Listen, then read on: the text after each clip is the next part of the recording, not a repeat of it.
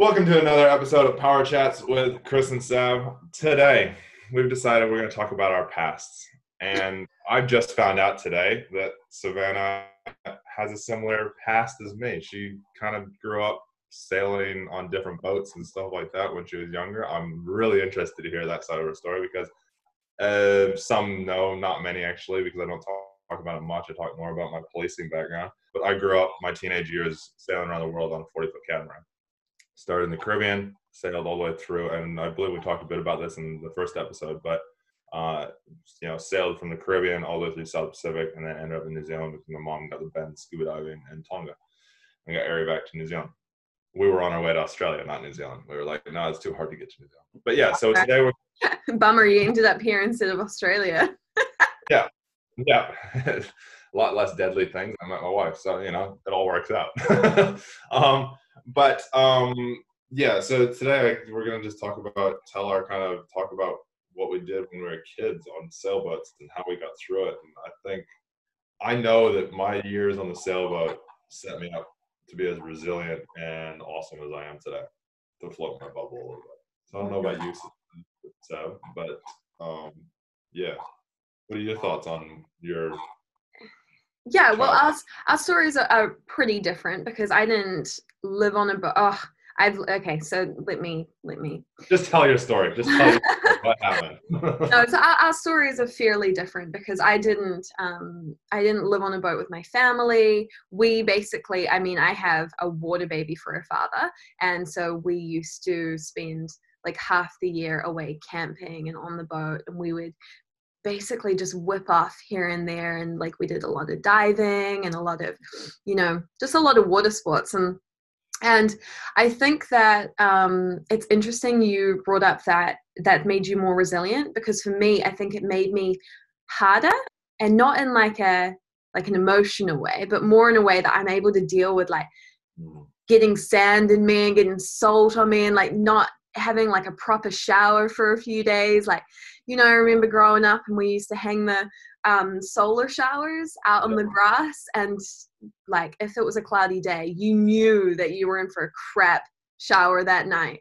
And so you know we'd do stuff like that we'd hang them up and i think like having a childhood where it was just so active so outdoors so focused on um basically you like living living in a in a family where you help each other out and you don't take like the grand things for for granted because for the most part you've got very minimal to to work with you know? Like i didn't i didn't grow up like on an island or on a boat or anything so i had a very privileged life growing up. However what i mean by that is we just yeah I, i'm not afraid of like getting dirty and like getting getting amongst it you know?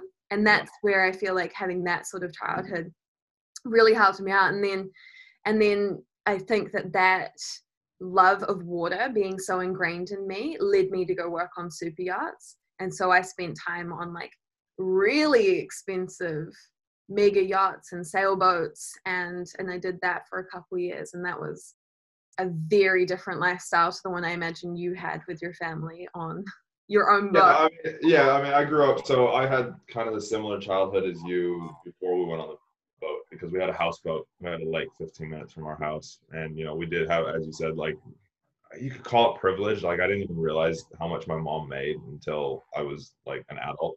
And she told me, and I was like, seriously? I didn't think that. because we had, to, if I wanted something, I had to work for it. I had an allowance and I, you know, stuff went out. But um, we didn't have flashy stuff, but we had a houseboat on the boat um, on the lake, and we had a speedboat and stuff. So I grew up around the water as well. I mean, I I was wakeboarding by the time I was well when wakeboarding first started. I was literally a friend of ours had this thing that he was like, oh, it's a wakeboard, and we're like, how the fuck does that work? and it was like, okay, cool. We had a ski boat at the time, so like it kicked up. They ended up turning those ski boats into wakeboard boats and stuff like that. Like people doing crazy stuff with them, putting cages on them, and that was all the start of wakeboarding in the states and so yeah, I grew up with that as well. My my dad used to paraglide, so we used to go travel around like Northern California paragliding, and my dad tells me about times where like he was in San Francisco paragliding and he actually stuffed me into his harness because it was safer than leaving me on the cliff side when I was like five. so, so like you said, that that resilience, and that's why I say that resilience because yeah, yeah. I mean, I, yes, I'm a guy, so we kind of are more prone to like be happy to get dirty. But literally, I remember when I met my wife, I wore cargo pants, a singlet, or or board shorts, and shoes was. Uh, that was an option. Sounds like you you figured out the New Zealand uniform pretty quickly. Before I even got here. but you know, you, you, talk about you know, and I'm sure you got this even working on super yachts, or even you know running around. I remember when my parents like I did a lot of yacht racing. I don't know if you ended up. Did you do much yacht racing at all? Mm, no, just hobby. Just hobby stuff. Yeah. But I got into the yacht racing scene because I wanted to learn more about sailing. I jumped into that how do you sail real quickly. And so I started doing yacht racing. I remember being in where was I? St. Martin for um, for the Heineken Regatta, which is like you ask any like, well, did you work? Where did you work on super yachts? Uh, mostly in the Mediterranean. Did they go to the Caribbean at all? No, I didn't. So most mostly most of the time they come from from the Med and they come over to the Caribbean and then they go back and they do that kind of back and forth thing. And most people on super yachts know of Heineken Regatta, Antigua Race Week, the Classic Regatta, all those kind of things. And so I was at we were in at the Heineken Regatta, and we were there, and we had a friend of my mom's friend of my mom's son or something was on board, and he um, I was like, oh, how do I get onto one of these boats? he's like, you go knock on the hull. I was like, you're serious? And he's like, yeah, that's how you get on. So I literally the next morning, I think it was like day two or three of a week of racing. I went and I knocked on every single boat, and the very last boat that I knocked on, which was a hundred foot schooner.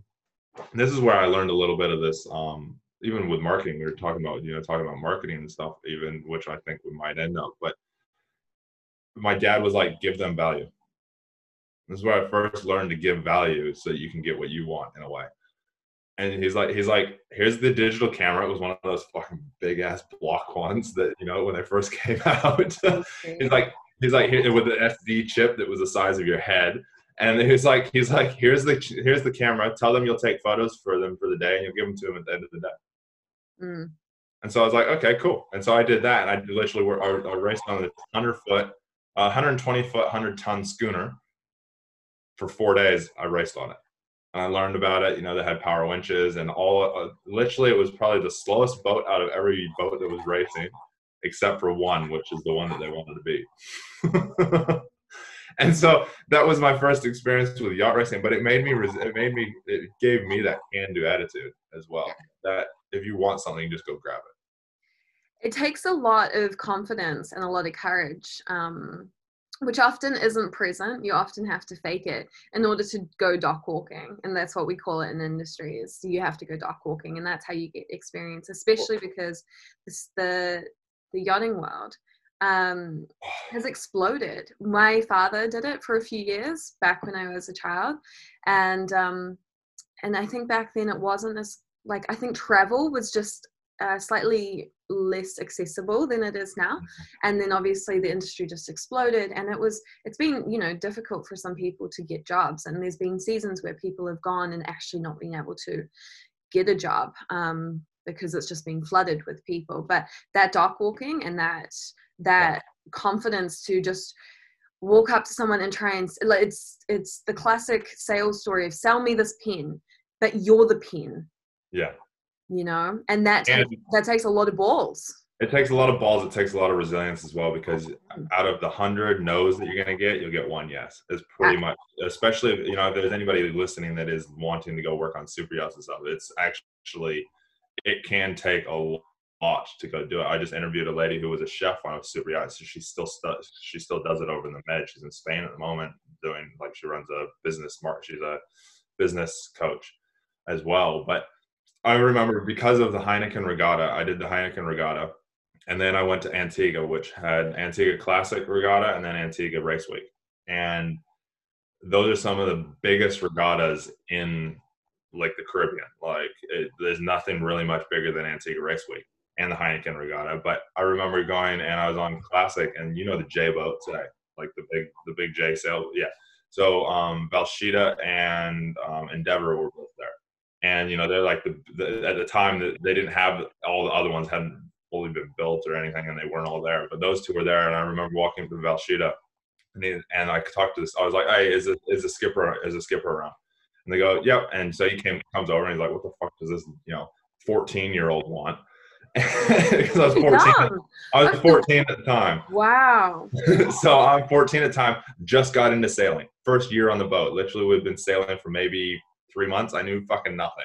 Yeah. And but I was fake it till you make it. And it was like he's like, oh, have you you know have you raced on any other boats? I was like, yeah, I raced on 100 ton, 100 you know ton, 120 foot schooner and um and Heineken Regatta. I you know am sailing on this boat. I've got a camera. I'm happy to take photos and stuff like that. He's like, look, man. He's like, if the owner wasn't on board, I'd take you on board right now. He's like, yeah, I'd be totally happy to. I was like, you're joking, right? it's like, it's I was like a J boat, and then um, and then I ended up getting onto another little classic boat, which we won our class, and then with. Sorry. Okay, it didn't come. was it gonna sneeze?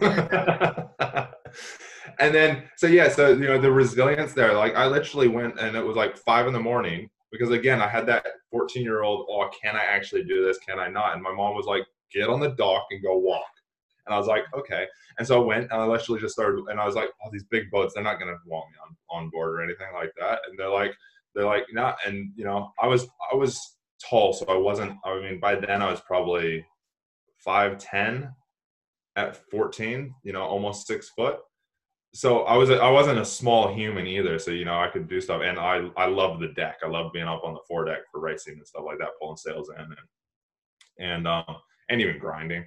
But yeah, so I walked the dock, went to all these big, massive, you know, multi-million dollar yachts that you know know are known to win and stuff, and I kept getting no's, kept getting no's, and then I was like, okay, cool, just kept going, and so then I ended up getting on this on this um this little boat that literally the guy had stripped the thing inside out for so he could win. He wasn't really supposed to. and then and then yeah, and it was just fun. Like it was literally like as we were coming around the last buoy, it was like fucking beers. Like everybody had beers out, and like it was like I wasn't because I was only 14, but it was. And then the the race week, I ended up getting onto like a real well known boat. I can't remember the name of it, but the guy we won by a long shot our class, and that just started the whole racing thing then when we were in different islands, I'd race our catamaran, and my dad would be like, "Just don't crash it, please." your parents, your your your mom, first of all, I think that that's a really good sign of parenting. Um, I try not to comment on parenting, given that I'm not a parent, but I think that your mom's attitude of just get out there and do it um, yeah. is is a really good role model and a really good. Well, it was both my parents. Both my parents were like, what are you gonna what's the worst literally they said to me on the first time was what's the worst that's gonna happen? Yeah. Like they're gonna say no. I was like and they're like and you walk to the next boat. And that got me onto you know i started working on super yachts. I did work a little bit on super yachts for a little while. I have 60 foot um, swan at one stage um, when i first met my wife. And that's literally the same thing. And now it's like that's like if we go into the marketing side of stuff it's so the resilience is still there. It's like, what's the worst that somebody's going to say? No. Yeah. yeah. Yeah. This this is something that I think has really helped my life immensely, and it's what Tim Ferriss calls the um, what is it? Fear set. He calls it fear setting. So he has this system called fear setting, and it it just speaks to me on such a deep level because it plays on this idea of what's the worst that can happen. So basically we're all we're all about goal setting but at what point do we sit back and go well if i try this thing what is the worst that could happen?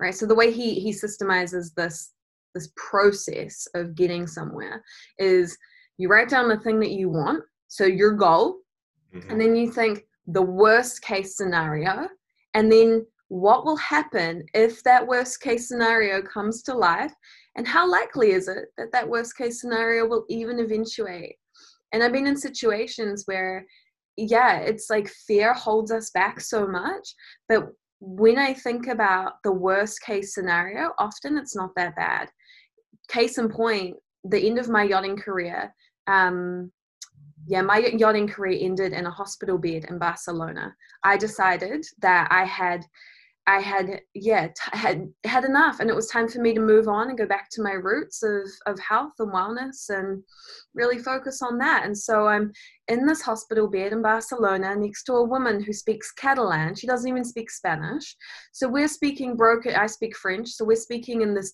this broken English French Catalan quasi mix with a lot of hand signals and gestures. And I'm just I'm sitting there going, this this isn't the travel life that I had pictured. I think it's time for me to move on. But how am I going to get home? I'm like down to my last few euros because I now no longer have a job. I'm in hospital. Um, I don't really want to go back to living with my mom or my parents or family. Like, I'm a grown ass woman. Who wants to do that? That's like, that's moving backwards. So I'm sitting there and I'm going, wait a minute. That's the worst case scenario. Like, you have a loving family to go back to, you have enough money to buy a plane ticket. And you know what's amazing is I just made that decision. And I, in my hospital bed, as I was recovering, I went, right, I'm flying out.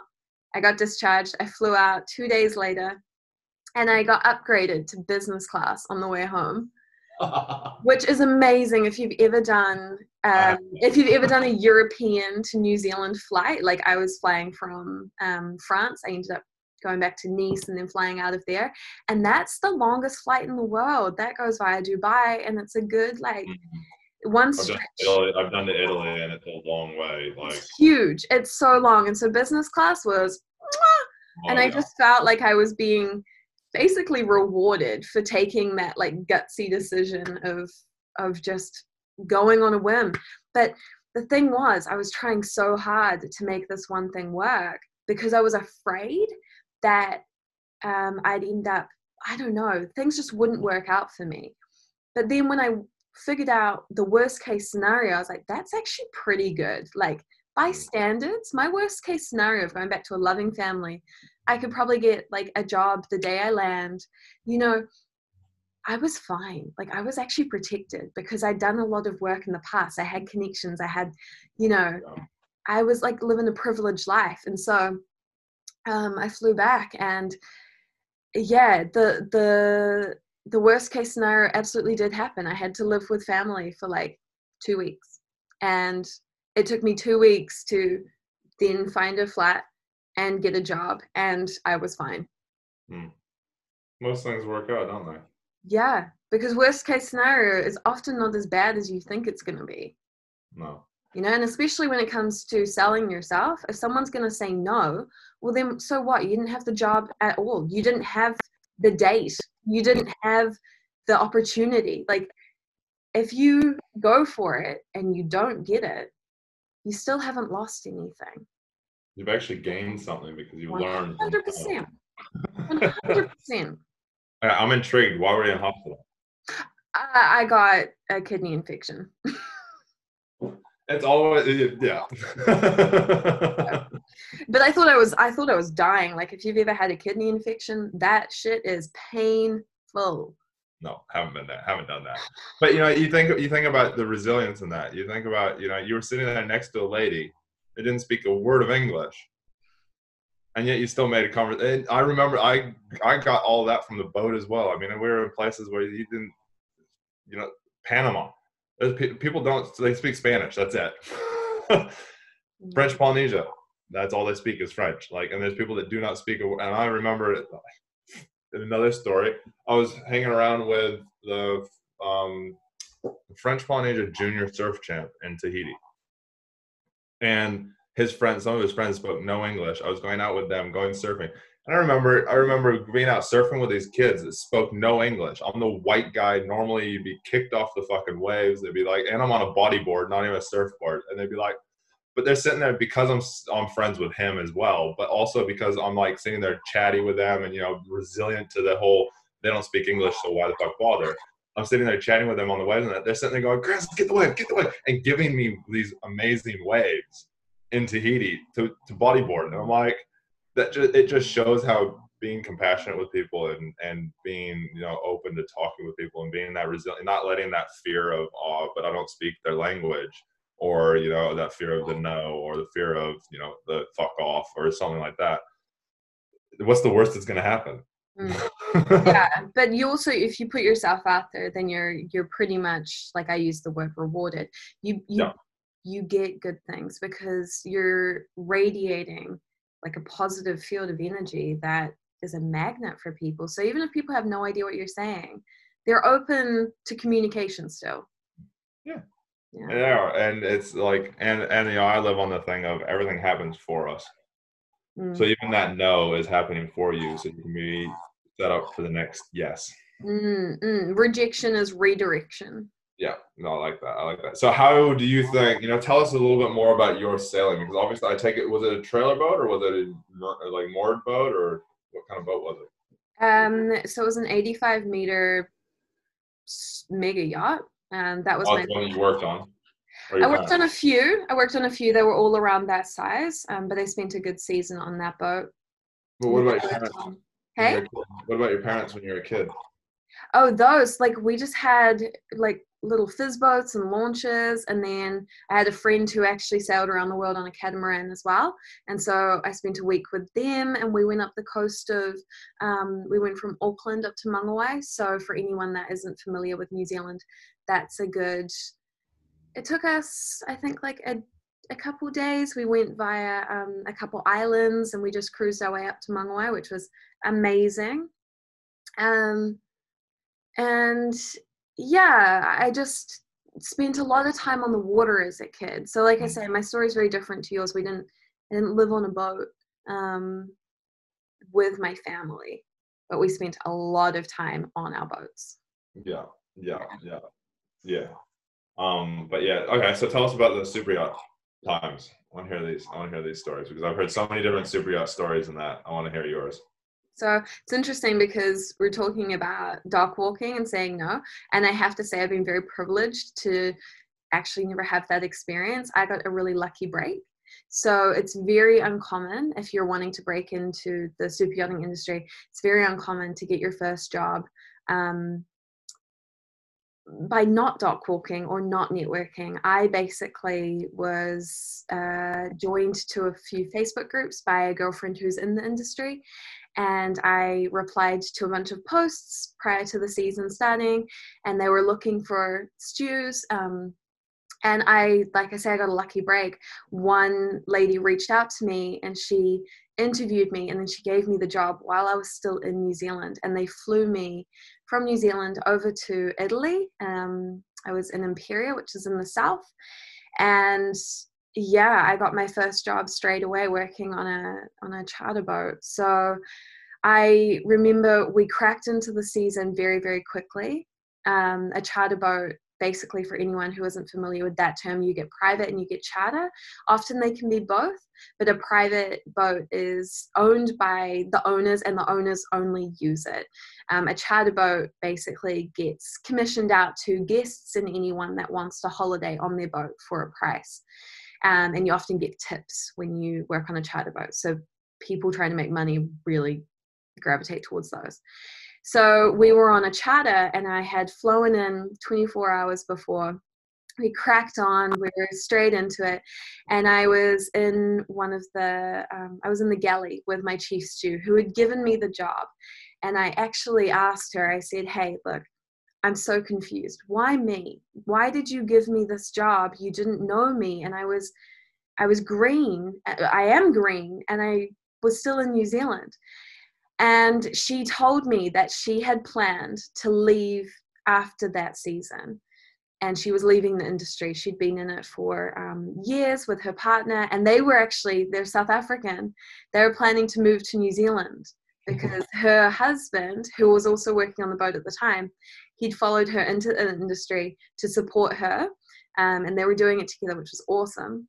And then they wanted to move to New Zealand so they could um, go back to working in vineyards, which was his passion. And so they do. They live in they live in Nelson now. Um, Here, which is amazing. But she told me, yeah, I'm leaving the industry. When I joined, I got a lucky break, and you are my way of giving back to the industry. Awesome. I wanted to pass it on. It was a very like karmic blessing, and I was so surprised, I think, by her answer, but also just so grateful because there have been people who have rocked up to Europe with with optimistic uh, with an optimistic outlook and you know this like gung-ho attitude which is what you need and they still haven't gotten a job and they've had to go home come back and try again or go over to the caribbean and try that season yeah. um, and so i felt very very very very grateful that she gave me that opportunity and that's how i got into that and so that was a beautiful big um, charter boat in italy and then i moved on to a private boat the 85 meter and then i worked on various um, charters and yeah little like day work bits and then i got into a sailboat and then that's when i got my kidney infection and wound up in sailboat was that? Um i can't remember the name of it.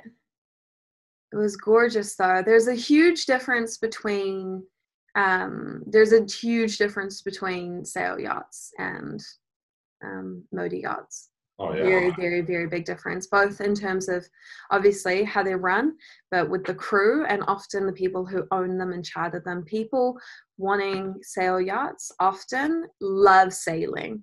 People who go for motor yachts love holidaying. There's a very, very big difference. Normally, those motor yachts don't always make it over to the Caribbean either. It's more the sailboats that make it to the Caribbean. Oh no, a lot of motor yachts. Well, they, they, they do, but even in the even in the med, like you like I don't know when I was in the med, there was still a lot of them that just didn't. They were because they were just a holiday place and they didn't want to go to the Caribbean. But yeah, no, a lot of them still do go over. But yeah, like we even at the regattas, you go to the regattas and it's like ninety nine percent. When I was in the Caribbean, it's not well. That well, this is back 20 years ago. So yeah, but also motor yachts don't race, so that's that's a huge like difference there too. Exactly. Um, all right. Um, cool. I like that. So, but you know, if you think if you think back to just posting and commenting on things on those groups, you're still in a way walking the docks because you're putting yourself out there. Totally. And I had no idea what I was doing because I was so green. Yeah the other advice that I have for people with that kind of stuff is if you know how, if you're going for a certain thing, like New Zealand's a great place actually. If anybody listening that's in New Zealand that wants to go and work on super yachts, New Zealand's like not right now, but New Zealand's a great place because you can go down to Orams, you can go down and you can just start literally giving your time away for free. Go work, and that's how I ended up getting on one boat, and I got a friend onto another boat. Um, and literally we just went down when we were doing our skipper's ticket. We went down and we just started doing when we had free time. We went and we just started helping work on boats. Yeah. We're yeah. like, what's to do? What can we help with? how can we help yeah well you have to you have to get experience somehow um, i think that yachting is a very like black and white example of that but with anything you have to really be open to giving more value and open to trying to sell yourself and open to owning the skill set that you have but also owning your ability to learn and i think that's where i really put myself in a good position with my now friend Bianca, who gave me that job, um, because I said to her, you know, I am green, I'm looking for my first gig. And fortunately, that's what she was looking for because she was looking to train someone and mold that person into all the good things she picked up but it's that it's that ability to mold it's that versatility it's that um it's that just flexibility and openness and willingness to learn that gets you anywhere because we all need to remember that we start somewhere. Um, and that somewhere is at the bottom of the heap with zero experience and often not the skill set that's needed to do the job or get the thing done. But it's the willingness to learn and it's the the humbleness to understand a hierarchy and really put yourself in a position to just mirror and absorb like a sponge that gets you eventually to a place where hopefully you can start to yeah give back and teach others. I think i think also it doesn't matter really what level you're at having that humbleness is so important. Like you could be the ceo of a company you don't know everything. No. you know and and understanding like I, I again i learned this from my days yachting and sailing is you know my parents i was like you know these guys are doing it this way you know i don't i don't like how they're doing it you know they blah blah you know this or that thing you know as a teenager thinking that you know fucking everything I, remember my parents going you know going Chris, take what you think is going to be useful. Don't forget the rest, but take what you think is useful, learn on it, but don't disregard or think that you know everything because you don't. you've been sailing for a year.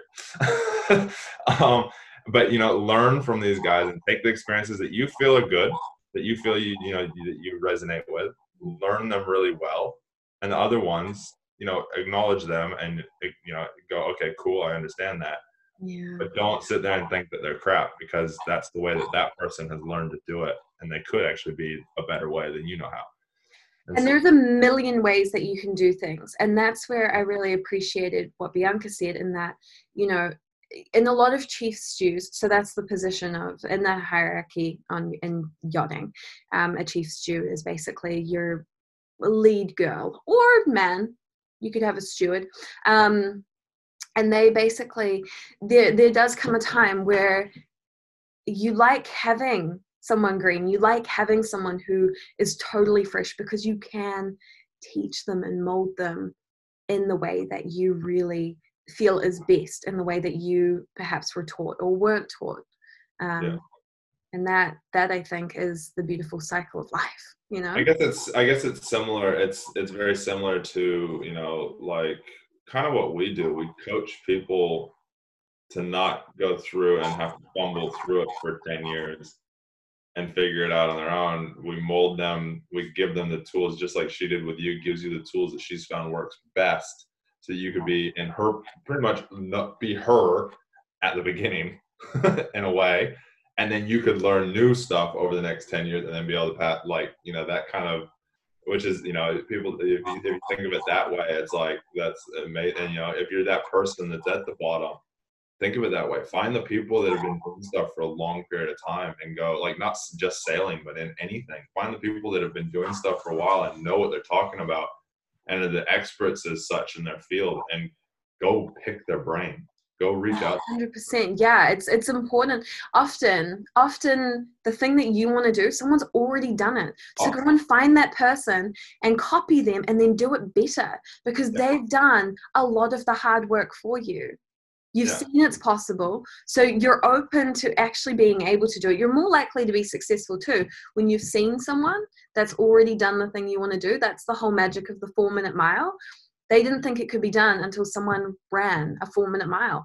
And now so many people run four minute miles because that is possible and you believe it to be possible. So I 100% agree with finding someone who's in the position you want to be in and just learn and sponge off them.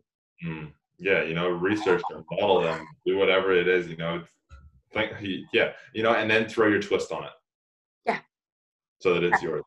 And you know that's it's so important. Like you know, the, and that's why we learn. That's why we you know, and that's why like my other podcast, and I'm sure your other one. That's why I started it because I wanted to learn from people on burnout. that's why I, I started it and that's why we started this so we can sit there and learn from each other and you know eventually we'll have other people on here as well and learn from them and yeah it's it's so that you can learn more so you can then do more and give more yeah give more is so important yeah you definitely need to fill up your toolbox and then like share those tools mm. yeah and that's that's absolutely what we do um, and i don't claim to be the best at what i do but you know, I know something, and I think that everyone has um, something that they can teach you. And if you're receptive to it, then you'll go so far. Yeah. It's interesting how we both have, they are different stories, but so many common things out of them. Mm. You know, it's, there's so many common, common traits and stuff like, yeah, I mean, I in the beginning when we were talking the whole like getting dirty thing. I'm like, if I didn't have the experience that I did, I wouldn't be happy having grease up to my elbows, sometimes all the way onto my back. from working on stuff, and then walking inside and be like, oh, I can't touch anything now, um, because it's just you know it's it builds that resilience, and you know if, if you know you don't have to have done yachting, you don't have to have been out camping all the time. You can look at look at your childhood and it has created who you are today. All the good, all the bad has created who you are today. So you should be happy with all of it. Like whatever's happened when you're a kid is has created this amazing person that you are today. Yeah. Yeah, and the potential. Mm, yeah. Well, I think we've covered everything, haven't we, today? I think so. okay. Awesome. Well, again, thanks everybody for the for for listening and for you know being on to, being on the show. You know, listening on to it, watching it. Um, remember to make sure that you guys like, subscribe, review. Um, we really want to hear what you guys think, as well as you know, leave us comments if there's topics you want us to talk about. Or I think we're getting to the stage where we need to get somebody else on here. So if there's somebody that that listeners believe that we should reach out to and talk to and have a power chat with, um, let us know because you know we're always interested in hearing what you guys think because you guys are listeners, you guys are the audience. So, um, again, thanks very much. And till next time, we shall talk to you soon. Ciao.